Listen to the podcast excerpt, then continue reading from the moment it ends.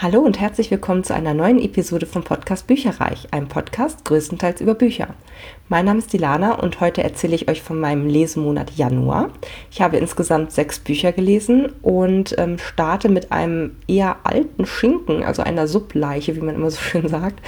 Ähm, das Buch ist von 2010, also jetzt auch schon fast neun Jahre alt und ähm, ich habe es in einer Leserunde mit Anna von Annas Bücherstapel gelesen und fand es richtig gut, dass wir uns sozusagen gemeinsam aufgerafft haben, dieses Buch halt ähm, zu lesen. Ja, es heißt Nur ein Hauch von dir und ist geschrieben worden von S.C. Ransom oder auch Sue Ransom manchmal genannt.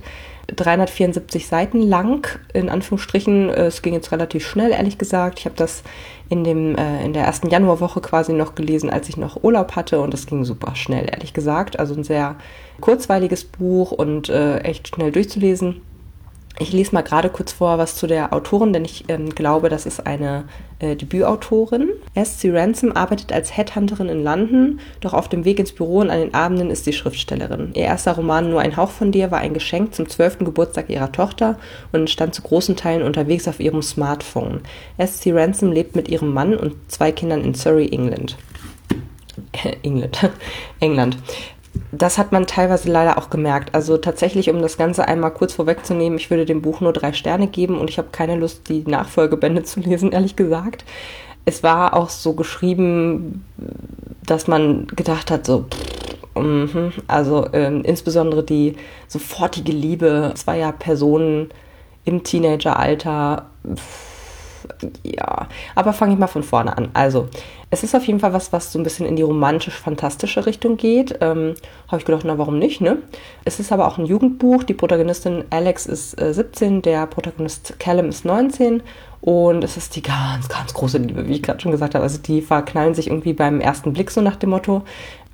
das Ding ist nur, haben sie sich wirklich gesehen oder nicht? Weil Callum ist eigentlich ein Geist zu dem Alex nur über ein Amulett Zugang bekommt. Das hat sie halt irgendwie zufällig gefunden in der Themse, weil sie einen Schwan aus irgendeinem, weiß ich nicht, der hatte sich irgendwo verfangen und ja, da äh, an dem Ende des Hakens war quasi das Amulett. So, und die beiden unterhalten sich halt ganz viel. Also sie, sie fängt halt an, ihn irgendwie nachts zu sehen, als sie irgendwie Wasser holen geht und denkt sich dann so, was ist denn das jetzt gerade gewesen? Und dann äh, sieht sie ihn aber immer häufiger irgendwie und ähm, ja, dann finden sie, wie gesagt, eine, eine Möglichkeit, sich halt zu unterhalten, obwohl er quasi in diesem Amulett wohnt, beziehungsweise halt ein Geist ist. Naja, und was mich halt extrem gestört hat, ist, dass sie eigentlich ab Tag zwei Ich liebe dich zueinander sagen und total groß ineinander verliebt sind irgendwie. Callum versucht dann irgendwie nochmal so ein bisschen zu erklären, was halt diese Geisterwelt ist und wie so sein Tagesablauf ist. Die ernähren sich auch irgendwie von den positiven Gefühlen von Menschen und das ist ja ganz schlimm und also so ein bisschen dieses Vampir-Ding so nach dem Motto, dass äh, Leute halt ausgesaugt werden oder Erinnerungen weg sind und das ist ja eigentlich total äh, schlimm und, und ja, widerwärtig und, und unmenschlich und so und äh, er ist aber so eine Art was heißt Vegetarier? Also es hat mich in dem Moment total an Twilight erinnert, wo halt auch der, äh, wie heißt er noch, Edward irgendwie gesagt hat, ja, also ich äh, esse nur Tiere, weil ich möchte nicht, ja, okay. Äh, und bei ihm war es irgendwie so, dass er nur Erinnerungen stiehlt, die halt belanglos sind. Also zum Beispiel geht in Kinos rein, wenn da eine Komödie läuft, sowas halt. Wie dem auch sei. Auf jeden Fall äh, versucht er das halt alles ein bisschen zu erklären. Man taucht ein bisschen in diese Welt eben ab. Und im letzten Drittel wird das Buch auch noch total dramatisch, weil halt ein anderer Geist die Liebe der beiden ausnutzt. Das war echt schnell und gut geschrieben und man, oder ich habe auch direkt weitergelesen und, und fand das echt gut. Die Charaktere selbst fand ich auch sehr gut, also insbesondere die Familie und die Freunde von den Protagonisten, die waren echt super rausgearbeitet und man hat einfach so diese Familienbande gemerkt, vielleicht auch eben, weil es von der Mutter geschrieben wurde zu einem Geburtstag vielleicht auch. Was ich echt schlecht fand, war diese Insta-Love und eben dieses ganz, ganz große Drama. Also es pendelt sich echt so von links nach rechts sozusagen und ja, insgesamt fand ich es halt nur so lala. Ich ähm, wollte halt eigentlich dachte ich ursprünglich mal, dass es nur eine Dilogie ist, also aus zwei Büchern besteht. Da habe ich noch gedacht, ja, komm, dann kannst du das eine noch lesen, wenn du das irgendwie besorgen, besorgt kriegst, so gebraucht oder so. Dann hast du das halt einmal für dich abgeschlossen, so vom Inhalt und von der Handlung her. Ist ja doch immer ganz nett, wenn man da quasi so eine Art Schlussstrich hat. Aber dann habe ich herausgefunden, dass es leider drei Bücher sind. Und da habe ich gedacht, nee, m -m. Also das ist mir wirklich diese Qualität oder diese Geschichte, die da teilweise auch erzählt wird, ist mir echt diesen Subaufbau ja im Grunde einfach nicht wert. Insofern drei Sterne und ich bin froh, dass es jetzt aus dem Regal raus ist und ich denke, ich werde es auch ähm, verkaufen oder irgendwo halt reinstellen, dass ich das loswerde. Als nächstes habe ich noch eine Leserunde gehabt und zwar mit Rabea von Ravenous Reads. Die gucke ich total gerne auf YouTube. Ist also ein äh, großer Tipp von mir, wenn ihr Lust habt, auch mal in die äh, Booktube-Welt einzutauchen, dann macht das mal. Sie macht das echt sehr, sehr gut, finde ich und wir haben auch einen recht ähnlichen Lesegeschmack. Und ich habe dann irgendwann mal gesehen, dass sie ähm, sich eine Leseliste gemacht hat 28 Before 28 oder irgendwie sowas. Also 28 Bücher, die sie halt vor ihrem 28. Geburtstag lesen möchte. Und da der jetzt irgendwo im Februar, glaube ich, ist, ja, hatte sie halt diverse Bücher in die Kamera gehalten, von denen ich auch einige besaß. Und dann habe ich sie einfach mal angeschrieben und gefragt, ob wir nicht eins zusammen lesen wollen. Und sie hat zum Glück ja gesagt. Das hat ganz viel Spaß gemacht. Ähm, und zwar ist das Blackout von Mark Ellsberg. Mm, das hatte ich als Hörbuch und sie als normales Buch. Als normales Buch hat das irgendwie 800 Seiten. Ich hatte nur ein neun oder fast zehn Stunden Hörbuch von Random House Audio, was halt gekürzt war. Das war an einigen Stellen irgendwie ein bisschen doof, muss ich ganz ehrlich sagen. Also ich hätte es mir auch sehr gerne in lang angehört. Ich hatte jetzt äh, tatsächlich nur das. Ich habe hinterher gesehen oder Ramona hat mir auch erzählt, dass es das als ziemlich cooles Hörspiel in Gesamtlänge quasi jetzt mittlerweile bei Audible gibt. Aber es geht ja um Subabbau und nicht um Subaufbau. Deswegen habe ich gesagt, nein, komm, ich nehme jetzt diese kürze Version, wird schon irgendwie passen. Und ehrlich gesagt war ich im Nachhinein auch ein bisschen froh darüber, weil ähm, ich das tatsächlich insgesamt mittel bis gut fand. Dazu komme ich gleich nochmal. Und ich war dann einfach froh, dass ich eben nicht 800 Seiten als 20 Stunden Hörbuch oder so ähm, mir reingezimmert habe, sondern halt es nur 10 Stunden gedauert hat. Gelesen wurde das Ganze von Steffen Groth, der, ähm, ich weiß gar nicht, ob ich denn vorher schon mal äh, was von ihm quasi gehört hatte. Ich habe mir auf jeden Fall mal die Biografie von ihm ähm, kopiert und zwar ähm, Steffen Groth, geboren 1974, spielt zwischen preisgekrönten Filmen wie Alles auf Zucker und der renommierten Serie Weißensee in nahezu jedem Genre. Bekannt wurde er unter anderem durch seine Hauptrolle in Doctor's Diary, habe ich nie gesehen oder vielleicht mal so ausschnittweise, aber ähm, ja, und zahlreichen Fernseh- und Kinoproduktionen. Er arbeitet zudem erfolgreich als Synchron- und Hörbuchsprecher und hatte eine super angenehme Stimme. Also an dem kann ich echt nichts rummeckern. Der hat auch manchmal so Akzente gemacht, zum Beispiel so, so eine Art aus na, was heißt australischen, so eine Art ähm, äh, US-amerikanischen Akzent, aber auf Deutsch und so. Also es war schon echt sehr gut umgesetzt. Marc Ellsberg selber äh, kommt aus Wien. Er war Strategieberater und Kreativdirektor für Werbung in Wien und Hamburg, äh, sowie Kolumnist der österreichischen Tageszeitung Der Standard. Heute lebt und arbeitet er in Wien. Mit seinen internationalen Bestseller Blackout Zero und Helix etablierte er sich auch als Meister des Science, Science Thrillers. Oh, interessant. Ich hätte das jetzt so als Umwelt- oder Polit-Thriller irgendwie einge eingestuft, aber okay. Blackout und Zero wurden von Bild der Wissenschaft als Wissensbuch des Jahres in der Rubrik Unterhaltung ausgezeichnet und machten ihn zu einem gefragten Gesprächspartner von Politik und Wirtschaft. Definitiv interessante Bücher, die halt den Denkanstoß anregen sollen, sage ich jetzt mal. Genauso bin ich an das Buch auch rangegangen. Ich habe gedacht, naja, geht um einen Stromausfall, der halt nicht nur ähm, einige Stunden dauert, sondern eben nach einigen Tagen erst vorbei ist. Und halt auch die ganzen Auswirkungen auf die Menschen und auf die Wirtschaft und was da alles zusammenbricht schlussendlich. Und das wird halt aus der Perspektive von so fünf, sechs Personen ungefähr erzählt. Wie es sich für einen Thriller gehört, bleibt das eigentlich die ganze Zeit spannend, was auch echt gut war. Und ähm, das lag eben auch daran, dass man eben diese vielen Erzählstränge schlussendlich hatte. Gleichzeitig fand ich allerdings, dass auf diesen, auf den Autonormalbürger eigentlich gar nicht so detailliert eingegangen wurde. Also ähm, die fünf, sechs Personen, die dort gezeigt wurden, das waren eher so privilegierte Personen in Schlüsselpositionen. Und für die sind halt die Auswirkungen zunächst gar nicht so dramatisch, ehrlich gesagt. Also auch mit, die fahren noch Aufzug und äh, hauen sich irgendwelche PowerPoint-Präsentationen rein und sind im Internet und so. Also das war für mich dann in dem Moment nicht das, was ich mir vielleicht auch ein bisschen erhofft habe, nämlich dass es so ein bisschen auf eine gefühlvolle, ähm, sehr menschennahe Perspektive geht, zumindest in einer der Perspektiven. Das war irgendwie nicht so ganz der Fall. Also ähm, dementsprechend fand ich auch, dass halt dieses Chaos, was da ja im Grunde entsteht, auch besonders in der breiten Masse mit irgendwelchen Schusswaffen und Überfällen und Anarchie und so weiter, das brach irgendwie erst so nach und nach aus. Und ja, insgesamt war es halt eine eher sachlichere Erzählung das hat mir so ein bisschen gefehlt, ehrlich gesagt. Ähm, und was ich auch halt schade fand, die Story war halt sehr vorhersehbar. Also besonders das Ende war total nach Schema F gestrickt irgendwie. Naja, also dementsprechend, es war nicht schlecht geschrieben, es war super spannend. Ich weiß auch nicht, ob es einfach an, an meiner Einstellung sozusagen lag oder daran, dass ich das in dem Moment irgendwie äh, mich das, es konnte mich auf jeden Fall nicht so wahnsinnig packen. Vielleicht hatte ich da auch wirklich auf das Genre oder konnte mich da irgendwie nicht so richtig drauf einlassen. Ich weiß es nicht. Äh, so oder so. Also es war für mich halt etwas, was halt zum Nachdenken anregt. Klar, guter Polit- oder Umweltfüller oder Science-Füller, wie ich jetzt gelernt habe. Ich fand, er hatte kleine Schwächen. Ähm, und für mich persönlich war es halt nicht das Gelbste vom Ei. Deswegen habe ich dem so drei bis vier Sterne gegeben. Drei finde ich fast schon zu hart, weil es ist, wie gesagt, nicht schlecht geschrieben. Es war halt irgendwie nur nicht hundertprozentig was für mich, sage ich jetzt mal. Äh, und ich muss auch gestehen, dass ich, während ich das gelesen habe, als Hörbuch, habe ich halt häufiger mal doch zu irgendwelchen Podcasts oder auch mal zum Printbuch gegriffen, weil ich da nicht so Lust drauf hatte in dem Moment irgendwie. Also dementsprechend drei bis vier Sterne für Blackout von Mark Ellsberg. Danach habe ich ein sehr schönes Fantasy-Jugendbuch gehört und zwar Children of Blood and Bone Goldener Zorn von Tomi Adeyemi. Das war ein Rezensionsexemplar aus dem Argon Verlag, ist eine ungekürzte Lesung und hatte eine Dauer von knapp 18 Stunden. Gelesen wurde das von Vanida Karun, die finde ich super. Die hat unter anderem auch die Luna-Chroniken von Marissa Meyer gelesen, daher kannte ich sie schon und man hat aber jetzt keine Parallelen oder so gesehen. Also ich finde, sie ist eine sehr wandelbare Stimme. Die hat an der Schule für Schauspiel Hamburg studiert und stand unter anderem für Tatort und die Rettungsflieger vor der Kamera und ja, äh, eben auch als Hörbuchsprecherin unter anderem für Romane von Camilla Leckberg und Nora Roberts. Und dann die Autorin, wie man schon hört, ist eine amerikanische Autorin nigerianischer Herkunft. Ähm, nachdem sie ihr Literaturstudium in Harvard erfolgreich abgeschlossen hatte, widmete sie sich der westafrikanischen Mythologie und Kultur, die sie zum stärksten Fantasy-Debüt der letzten Jahre inspirierte kann ich so nur sozusagen unterstützen. Also das ähm, war echt ein sehr, sehr schönes Hörbuch, vor allen Dingen auch eine super handlungsreiche, spannungsreiche Geschichte. Also ständig passierte irgendwie irgendwas.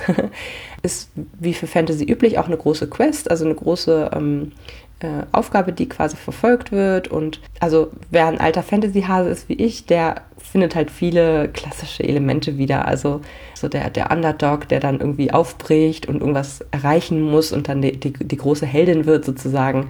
Ähm, das ist echt äh, sehr cool gewesen. Ähm, es geht darum, dass ein junges Mädchen, Celi heißt sie, ist quasi in einer Situation oder steckt gerade in einer Situation fest, in einer gesellschaftlichen, ähm, die alles andere als schön ist. Sie ist eine von, im Grunde gehört sie einer Minderheit an. Sie hat irgendwie ähm, magische Wurzeln und im Grunde werden oder ja wird ihr Volk in Anführungsstrichen, also die Magiebegabten, die werden halt unterdrückt von den Normalos.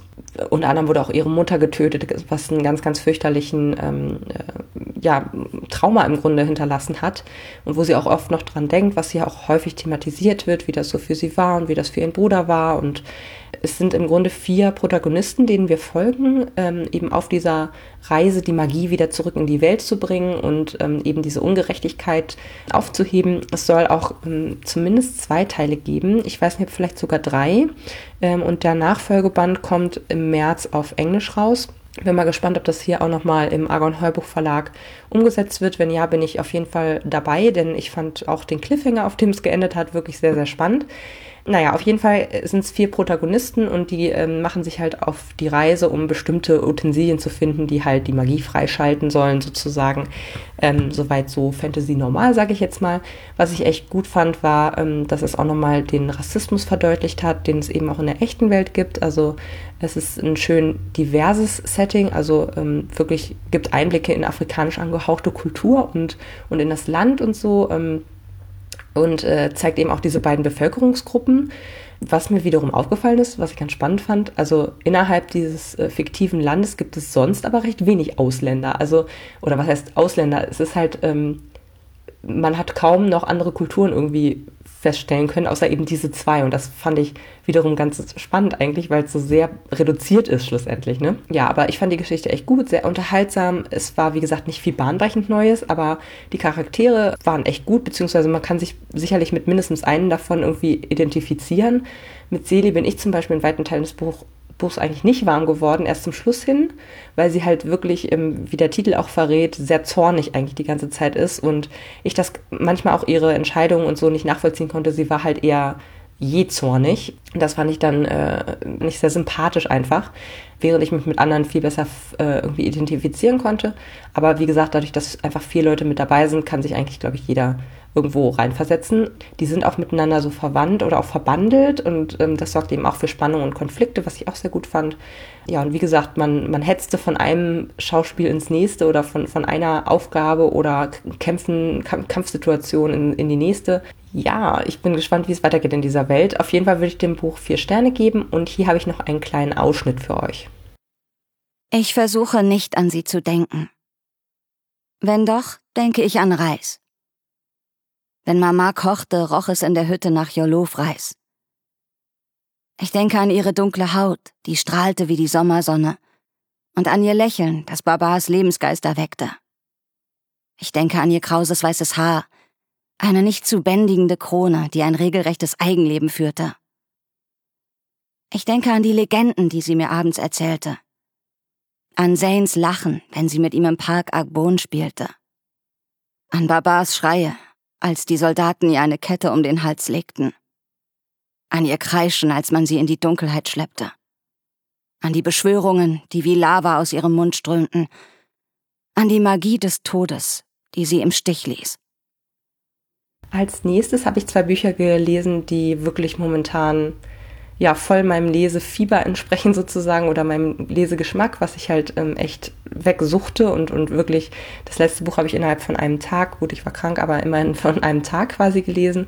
Insofern äh, eine Top-Reihe, die ich letztes Jahr angefangen habe, und zwar von Ellen Bradley, die Flavia de Luz-Reihe. Ich habe jetzt Band 7 und 8 gelesen, das sind ähm, eine Leiche wirbelt Staub auf und Mord ist nicht das letzte Wort. Und ich muss gestehen, ich habe ja die, die große Jahresabschluss-Episode gemacht mit auch dem Status meines Subs, den ich nachher auch nochmal aktualisiert ähm, sagen werde. Und ich habe leider vergessen gehabt, dass tatsächlich äh, ich zu Weihnachten Mord ist nicht das letzte Wort und noch den neunten Band geschenkt bekommen habe und somit eigentlich zwei Bücher mehr auf meinem Sub liegen. Das heißt, ich bin nicht mit den, wie viel waren es denn, mit den 89 Büchern gestartet quasi, sondern mit 91. Äh, dementsprechend ähm, habe ich schon mir Anfang des, des, Monats echt Gedanken gemacht, so scheiße, wenn ich jetzt äh, nur in Anführungsstrichen zwei Bücher lese, was sich lange Zeit so abzeichnete, dann habe ich quasi den Subabbau schon mal im ersten Monat gar nicht geschafft, weil dann de facto die zwei Bücher, die ich vergessen hatte draufzurechnen, runtergegangen sind sozusagen und ich wieder bei 89 lande. Das ähm, habe ich jetzt aber durch die Krankheit tatsächlich noch ein bisschen besser hinbekommen und habe ein bisschen mehr gelesen. Insofern alles halb so wild. Aber zurück zu den Büchern und zwar sind die im Blanc Vallée Verlag erschienen. Das erste Buch hatte 416 Seiten, das andere 349 Seiten und die verflogen nur so. Wie gesagt, ich ja, suchte die momentan irgendwie ziemlich durch und lese die auch innerhalb von wenigen Tagen maximal äh, durch. Im siebten Band wird die Detektivin Flavia nach Kanada auf eine höhere Mädchenschule geschickt, weil ihr Vater sie irgendwie nicht mehr so richtig unter Kontrolle bekommt. Das findet sie natürlich irgendwie nicht so toll und sie vermisst auch das gesamte Buch hinweg eigentlich ähm, ihren Wohnsitz Buckshaw, Dogger, Mrs. Mullet und ähm, ihre nervigen Schwestern sogar auch. Das Heimweh zieht sich da so ein bisschen durch und ich glaube, wenn ich länger für das Buch gebraucht hätte, hätte es mich genervt, ehrlich gesagt, weil es halt bestimmt achtmal oder so auf diesen 400 Seiten ähm, sehr thematisiert wird. Und das hatten auch einige Rezensentinnen auf Lovely Books kritisiert, dass das halt irgendwie so im Vordergrund stand. Dadurch, dass ich es relativ schnell weggelesen habe, mh, mm, ist mir das gar nicht so aufgefallen oder habe ich das irgendwie nicht so als negativ irgendwie wahrgenommen. Was ich ganz spannend fand, dass das Buch auf Lovely Books schlechter bewertet wird als andere aus der Reihe, weil, oder ich habe mir da mal durchgelesen, warum, und da steht irgendwie, ja, ähm, der Handlungsort, das ist irgendwie so, so anders, so unpersönlich, so, die neuen Personen sind irgendwie nicht so charmant wie die, wie die alten sozusagen oder wie in den übrigen Büchern. Und ich muss aber sagen, ich habe mich da total wohl gefühlt. Ich fand die wieder so, es sind halt neue Charaktere, klar, aber halt ähm, irgendwie auch charmant und interessant und äh, ja, ich habe mich da eigentlich in Kanada quasi mit Flavia sehr, sehr wohl gefühlt und auch der Mordfall fand ich sehr interessant.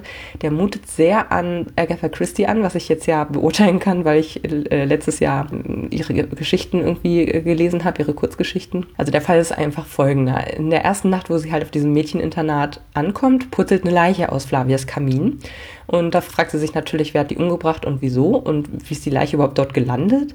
Und ja, diesen Fragen stellt sich Flavia, während sie gleichzeitig in das Leben einer britischen Spionin eingeführt wird. Und zwar gibt es ja diese Geheimgesellschaft Nest des Kolchius, also des Fasanen.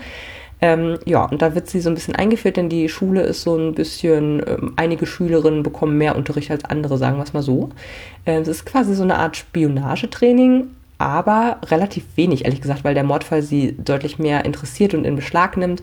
Deswegen bin ich sehr gespannt, wie der Handlungsstrang in England dann fortgeführt wird. Denn ich wusste sowieso schon, dass sie zurückkehrt, aber ich glaube, das ist auch klar, wenn Flavia einen Willen hat, dann kann sie niemand irgendwie dagegen festhalten und der Rest der Reihe geht tatsächlich auch in England dann weiter. Ich würde dem Buch vier Sterne geben und dem Nachfolgebuch, was ich tatsächlich gestern erst beendet habe und in einem Rutsch gelesen habe, würde ich dem sogar fünf Sterne geben. Und zwar ist das äh, Mord ist nicht das letzte Wort. Dort ist Flavia eben wieder zurück auf Buckshire, nur leider liegt ihr Vater mit einer Lungenentzündung im Krankenhaus. Und es ist richtig schwierig zu lesen, irgendwie, weil sie kommt nach Hause und keiner ist da, um sie zu begrüßen, also fast keiner ist da, um sie zu begrüßen. Die Schwestern sind irgendwie abweisend, die Cousine Undine nervt total. Also ähm, Flavia fühlt sich sehr alleingelassen und ich finde, das ist auch so ein bisschen der Teil der Reihe, der sehr überspitzt immer dargestellt wird und der mich auch ehrlich gesagt auf einer Gefühlsebene total fertig macht jedes Mal, weil ich denke mir immer, das arme Ding, ey. Ähm, sie kriegt zwar Liebe zum Beispiel, hat sie in diesem Buch sehr viel Kontakt mit ähm, Erwachsenen. Das heißt, Dogger und Mrs. Mullet sind so ein bisschen der Elternersatz und sie hat jetzt mittlerweile auch viele Freundschaften zu erwachsenen Frauen einfach gesagt. Zur Pfarrersfrau Cynthia, dann die ähm, Frau des Ermittlers Antigone, und mittlerweile auch eine ehemalige Lehrerin aus, der, ähm, aus dem Internat von dem vorherigen Band, die halt in London jetzt mittlerweile lebt. Und das ist halt irgendwie nett zu sehen. Sie wird auch irgendwie ein bisschen erwachsener. Also man, man merkt schon, dass sie an der einen oder Stelle äh, Richtung Pubertät eben jetzt abdriftet. Ich glaube, sie ist mittlerweile auch zwölf. Das ist alles sehr, sehr nett. Also aber halt die richtigen Eltern sind, glänzen halt im Grunde entweder durch Abwesenheit oder durch emotionale Abwesenheit. Also selbst der Vater, der halt ähm, nicht tot oder verschollen ist wie die Mutter, ist halt auch immer sehr, äh, ich weiß nicht, wie ich das beschreiben soll. Also sehr kühl irgendwie. Also da, da so, so kenne ich das aus meinem Familienleben ehrlich gesagt nicht, dass man irgendwie sich gar nicht in den Armen liegt oder so. Ich weiß halt nicht, ob das so ein Ding ist, es wird immer so mit, so mit so britischer Zurückgenommenheit irgendwie erklärt, sage ich jetzt mal. Aber eventuell ist das natürlich auch einfach eine, eine, ein Zeitphänomen, weil ähm, das Buch spielt circa 1955 und vielleicht war da einfach noch nicht so riesen Eltern-Kind-Gefühlsbindung, keine Ahnung, äh, wenn die Kinder halt schon zwölf sind. Ich finde es jedenfalls traurig und darüber hinaus ist es halt so, dass Flavia dann halt frustriert ist und der Besuch beim Vater wird irgendwie auch ständig nichts und dann radelt sie ins Dorf zu der Pfarrersfrau eben und die gibt ihr den Auftrag, einem alten Kirchenschnitzer einen Brief zu überbringen. Der wohnt irgendwie im Nachbardorf. Und der macht halt nicht auf. Dann ähm, kann sich Flavia nicht zurückhalten und schaut halt sich in seinem Haus um und findet dann den Schnitzer tot in seinem Schlafzimmer. Er hängt kopfüber in einem merkwürdigen Holzapparat und dann fragte sich halt natürlich auch wieder, warum, wer hat ihn getötet, warum war das so und was haben vor allem diese schrecklichen, aber sehr populären Kinderbücher in seinem Regal damit zu tun, denn davon hat er fast, er hat fast ausschließlich diese Kinderbücher im Regal. Ja, ich fand den Fall sehr gut. Es waren sehr skurrile Tote dieses Mal, ist mir aufgefallen. Ja, aber es floss auch irgendwie alles ineinander. Also die ist ja echt ständig auf den, auf den Hacken. Also wenn die nicht irgendwie mit dem Fahrrad durch die Gegend fährt, dann die ist immer irgendwo und macht irgendwas. Also floss sehr gut ineinander, fand ich. Und das, was ich auch ganz cool fand, ist, dass nicht jedes klitzekleine Detail des Mordes, Mordfalls im Grunde bis ins Letzte aufgeklärt wurde. Das passiert häufiger mal in den Büchern und das finde ich eigentlich ganz, ganz gut, weil es ist einfach die Realität. Ja, und ähm, Flavia macht auch noch einen Ausflug nach London und erhascht einen Einblick ins Verlagswesen, was ich auch so ein bisschen meta fand. Fand ich echt gut. Also das Buch hat mir sehr gut gefallen auch und wie gesagt, deswegen fünf Sterne. Dann habe ich noch ein Buch gelesen, zu dem habe ich gegriffen, ja eigentlich als, als Idee, ne, ich wollte sozusagen den, den Sub doch noch vermindern. Nachdem ich nur einen Hauch von dir und das erste von diesen Flavia de Luz Büchern gelesen hatte, war ich ja quasi wieder auf derselben Subhöhe, die, ähm, die ich ja eigentlich schon angegeben hatte, dass ich es Ende 2018 hatte. Deswegen wollte ich mir halt ein kurzes Buch dazwischen schieben. Und das war Die kleine Kartäuserin von Pierre Pejou aus dem Piper Verlag mit 189 Seiten. Und das ist äh, ein schmales Bändchen gewesen, was halt schon ewig bei mir rumliegt. Also es ist, glaube ich, von 2007 erschienen und äh, ja, dementsprechend alt ist das Ding schon. Ich wollte halt ganz gerne oder hatte Lust auf was Literarisches aus Frankreich und ja, das hatte ich mir dann über ein Wochenende vorgeknüpft und ich muss sagen, äh, es hat eigentlich nichts falsch gemacht, aber es hat trotzdem nicht das erwirkt, was ich mir davon erhofft hatte und was es eigentlich auch verspricht ein Stück weit. Ich habe mir halt versprochen, dass es ein gefühlvolles, wortgewaltiges Buch ist, das war, wie gesagt, auch versucht worden, aber ist bei mir irgendwie nicht angekommen, muss ich ganz ehrlich sagen. Und es driftete auch sehr, sehr stark ab in das Thema Buchliebhaber.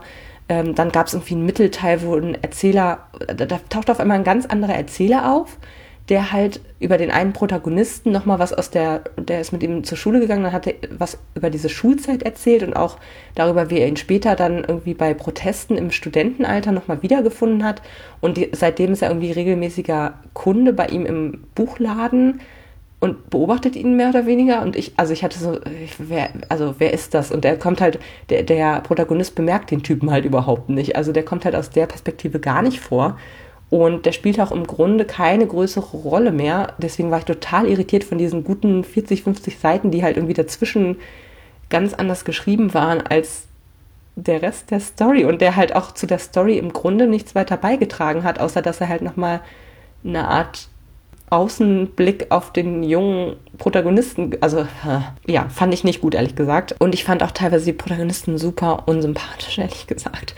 Also es geht um einen französischen Buchhändler, wie gerade schon erwähnt, der fährt ein kleines Mädchen über mit seinem ähm, Transporter und kann halt mit den Schuldgefühlen nicht richtig umgehen, beziehungsweise ähm, besucht dann das Mädchen ähm, im Koma im Krankenhaus, redet mit ihr, ähm, kann sich sehr gut Bücher auch merken. Das heißt, er trägt ihr Bücher aus dem Gedächtnis vor und so, während die Mutter von dem Mädchen irgendwie, also bei der war ich gar nicht warm, die erstens die ist im Grunde schuld, dass das Mädchen vor den Laster läuft, weil sie zum wiederholten Mal es nicht schafft, rechtzeitig zur Schule zu kommen, um dieses Kind abzuholen. Weil sie nämlich eigentlich ausbrechen möchte. Sie, wohin ist egal, aber sie möchte, sie fährt irgendwie auch stundenlang mit dem Auto jeden Tag. Scheinbar arbeitet sie nicht, scheinbar braucht sie es nicht für ihren Lebensunterhalt. Sie fährt irgendwie ziellos mit Zügen und Autos und äh, hält sich an Bahnhöfen auf und guckt sich die Leute an und träumt davon, einfach auszubrechen und so. Ja gut, sie ist scheinbar relativ sehr früh schwanger geworden und hatte eben diese Verantwortung. Aber ich fand die so, oh, boah, ganz schlimm, weil im Grunde, selbst als die Tochter dann ins Koma fällt und die Ärzte sagen oder die Krankenschwestern sagen ihr, ja, reden Sie mit Ihrem Kind, seien Sie einfach nur da, kann sie sich einfach nicht durchringen, zu diesem Kind zurückzukommen. Und sie hat auch die Schwestern sagen so, ja, erzählen sie ihr von schönen Erlebnissen gemeinsam und von, von schönen Erinnerungen, dass sie halt wach wird und ne, so, wer weiß, was zu ihr durchdringt. Und die kann sich nicht an eine einzige Erinnerung erinnern, die sie schön und fröhlich gemeinsam verbracht haben. Also das finde ich echt traurig, muss ich ganz ehrlich sagen. Also mit der war, wurde ich überhaupt nicht warm. Ich dachte nur, ja, dann geh doch, ehrlich. Also ja, und irgendwann drückt sie dann eben auch diesen Buchhändler, der halt der Unfallverursacher war, aufs Auge, sich um ihre Tochter zu kümmern, ähm, die dann irgendwann in eine Reha-Klinik kommt. Und ja, äh, was zum Teufel, ganz ehrlich. Naja, auf jeden Fall, das Buch konzentriert sich eben größtenteils auf den Buchhändler und das große Thema ist halt Einsamkeit. Das kommt auch ganz gut rüber. Im Grunde sind alle drei Charaktere sehr einsam. Das Ende ist auch traurig und tragisch. Allerdings irgendwie war mir die Prosa zu verkopft. Das war irgendwie, ich kam gar nicht richtig in, in die Charaktere rein sozusagen. Und die Sprache, ich konnte zwar sehen, dass sie schön war, aber sie hat mich nicht berührt, ehrlich gesagt. Und ja, auch die Entscheidungen, die da getroffen werden, kann ich, konnte ich kaum nachvollziehen irgendwie dazwischen geht es sehr, sehr viel um Literatur und da muss ich sagen, hatte ich auch so ein bisschen den Beigeschmack von Schummeln. Ne? Also ich finde immer, ja, wenn es zur Geschichte passt, ist es völlig in Ordnung, wenn es innerhalb von Büchern Leute gibt, die halt Literatur super gerne lieben.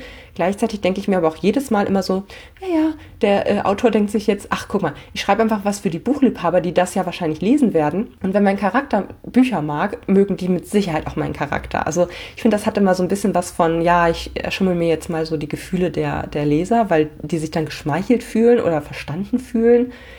Oh, und das stößt mich ehrlich gesagt eher immer ab. Also insgesamt habe ich mir echt mehr versprochen und gebe dem Buch deswegen nur drei Sterne. Meine aktuelle Subhöhe ist damit Bücher 87, also zwei abgebaut, indem ich vier gelesen habe, und Hörbücher 148. Das sind, glaube ich, auch zwei, genau, müssten zwei weniger sein als Ende letzten Monats. Also für mich ein sehr erfolgreicher Monat. Ich hoffe für euch auch. Und wir hören uns spätestens beim nächsten Lesemonat für den Februar. Tschüss! Informationen zu allen Büchern, über die ich heute gesprochen habe, findet ihr auf meiner Website www.bücherreich.net mit UE. Ihr könnt dort oder auf Facebook unter www.facebook.de slash podcastbuicherreich in einem Wort durch mit mir in Kontakt treten. Meine E-Mail-Adresse lautet buicherreich at gmail.com. Wenn ihr diesen Podcast über iTunes abonniert habt, würde ich mich riesig freuen, wenn ihr mir eine 5-Sterne-Bewertung hinterlasst. Dies ist ein privater Buchpodcast, in dem ich nur meine eigene private Meinung wiedergebe. Wenn mir ein Buch oder Hörbuch kostenlos zur Verfügung gestellt wird, kennzeichne ich es entsprechend auf meiner Website.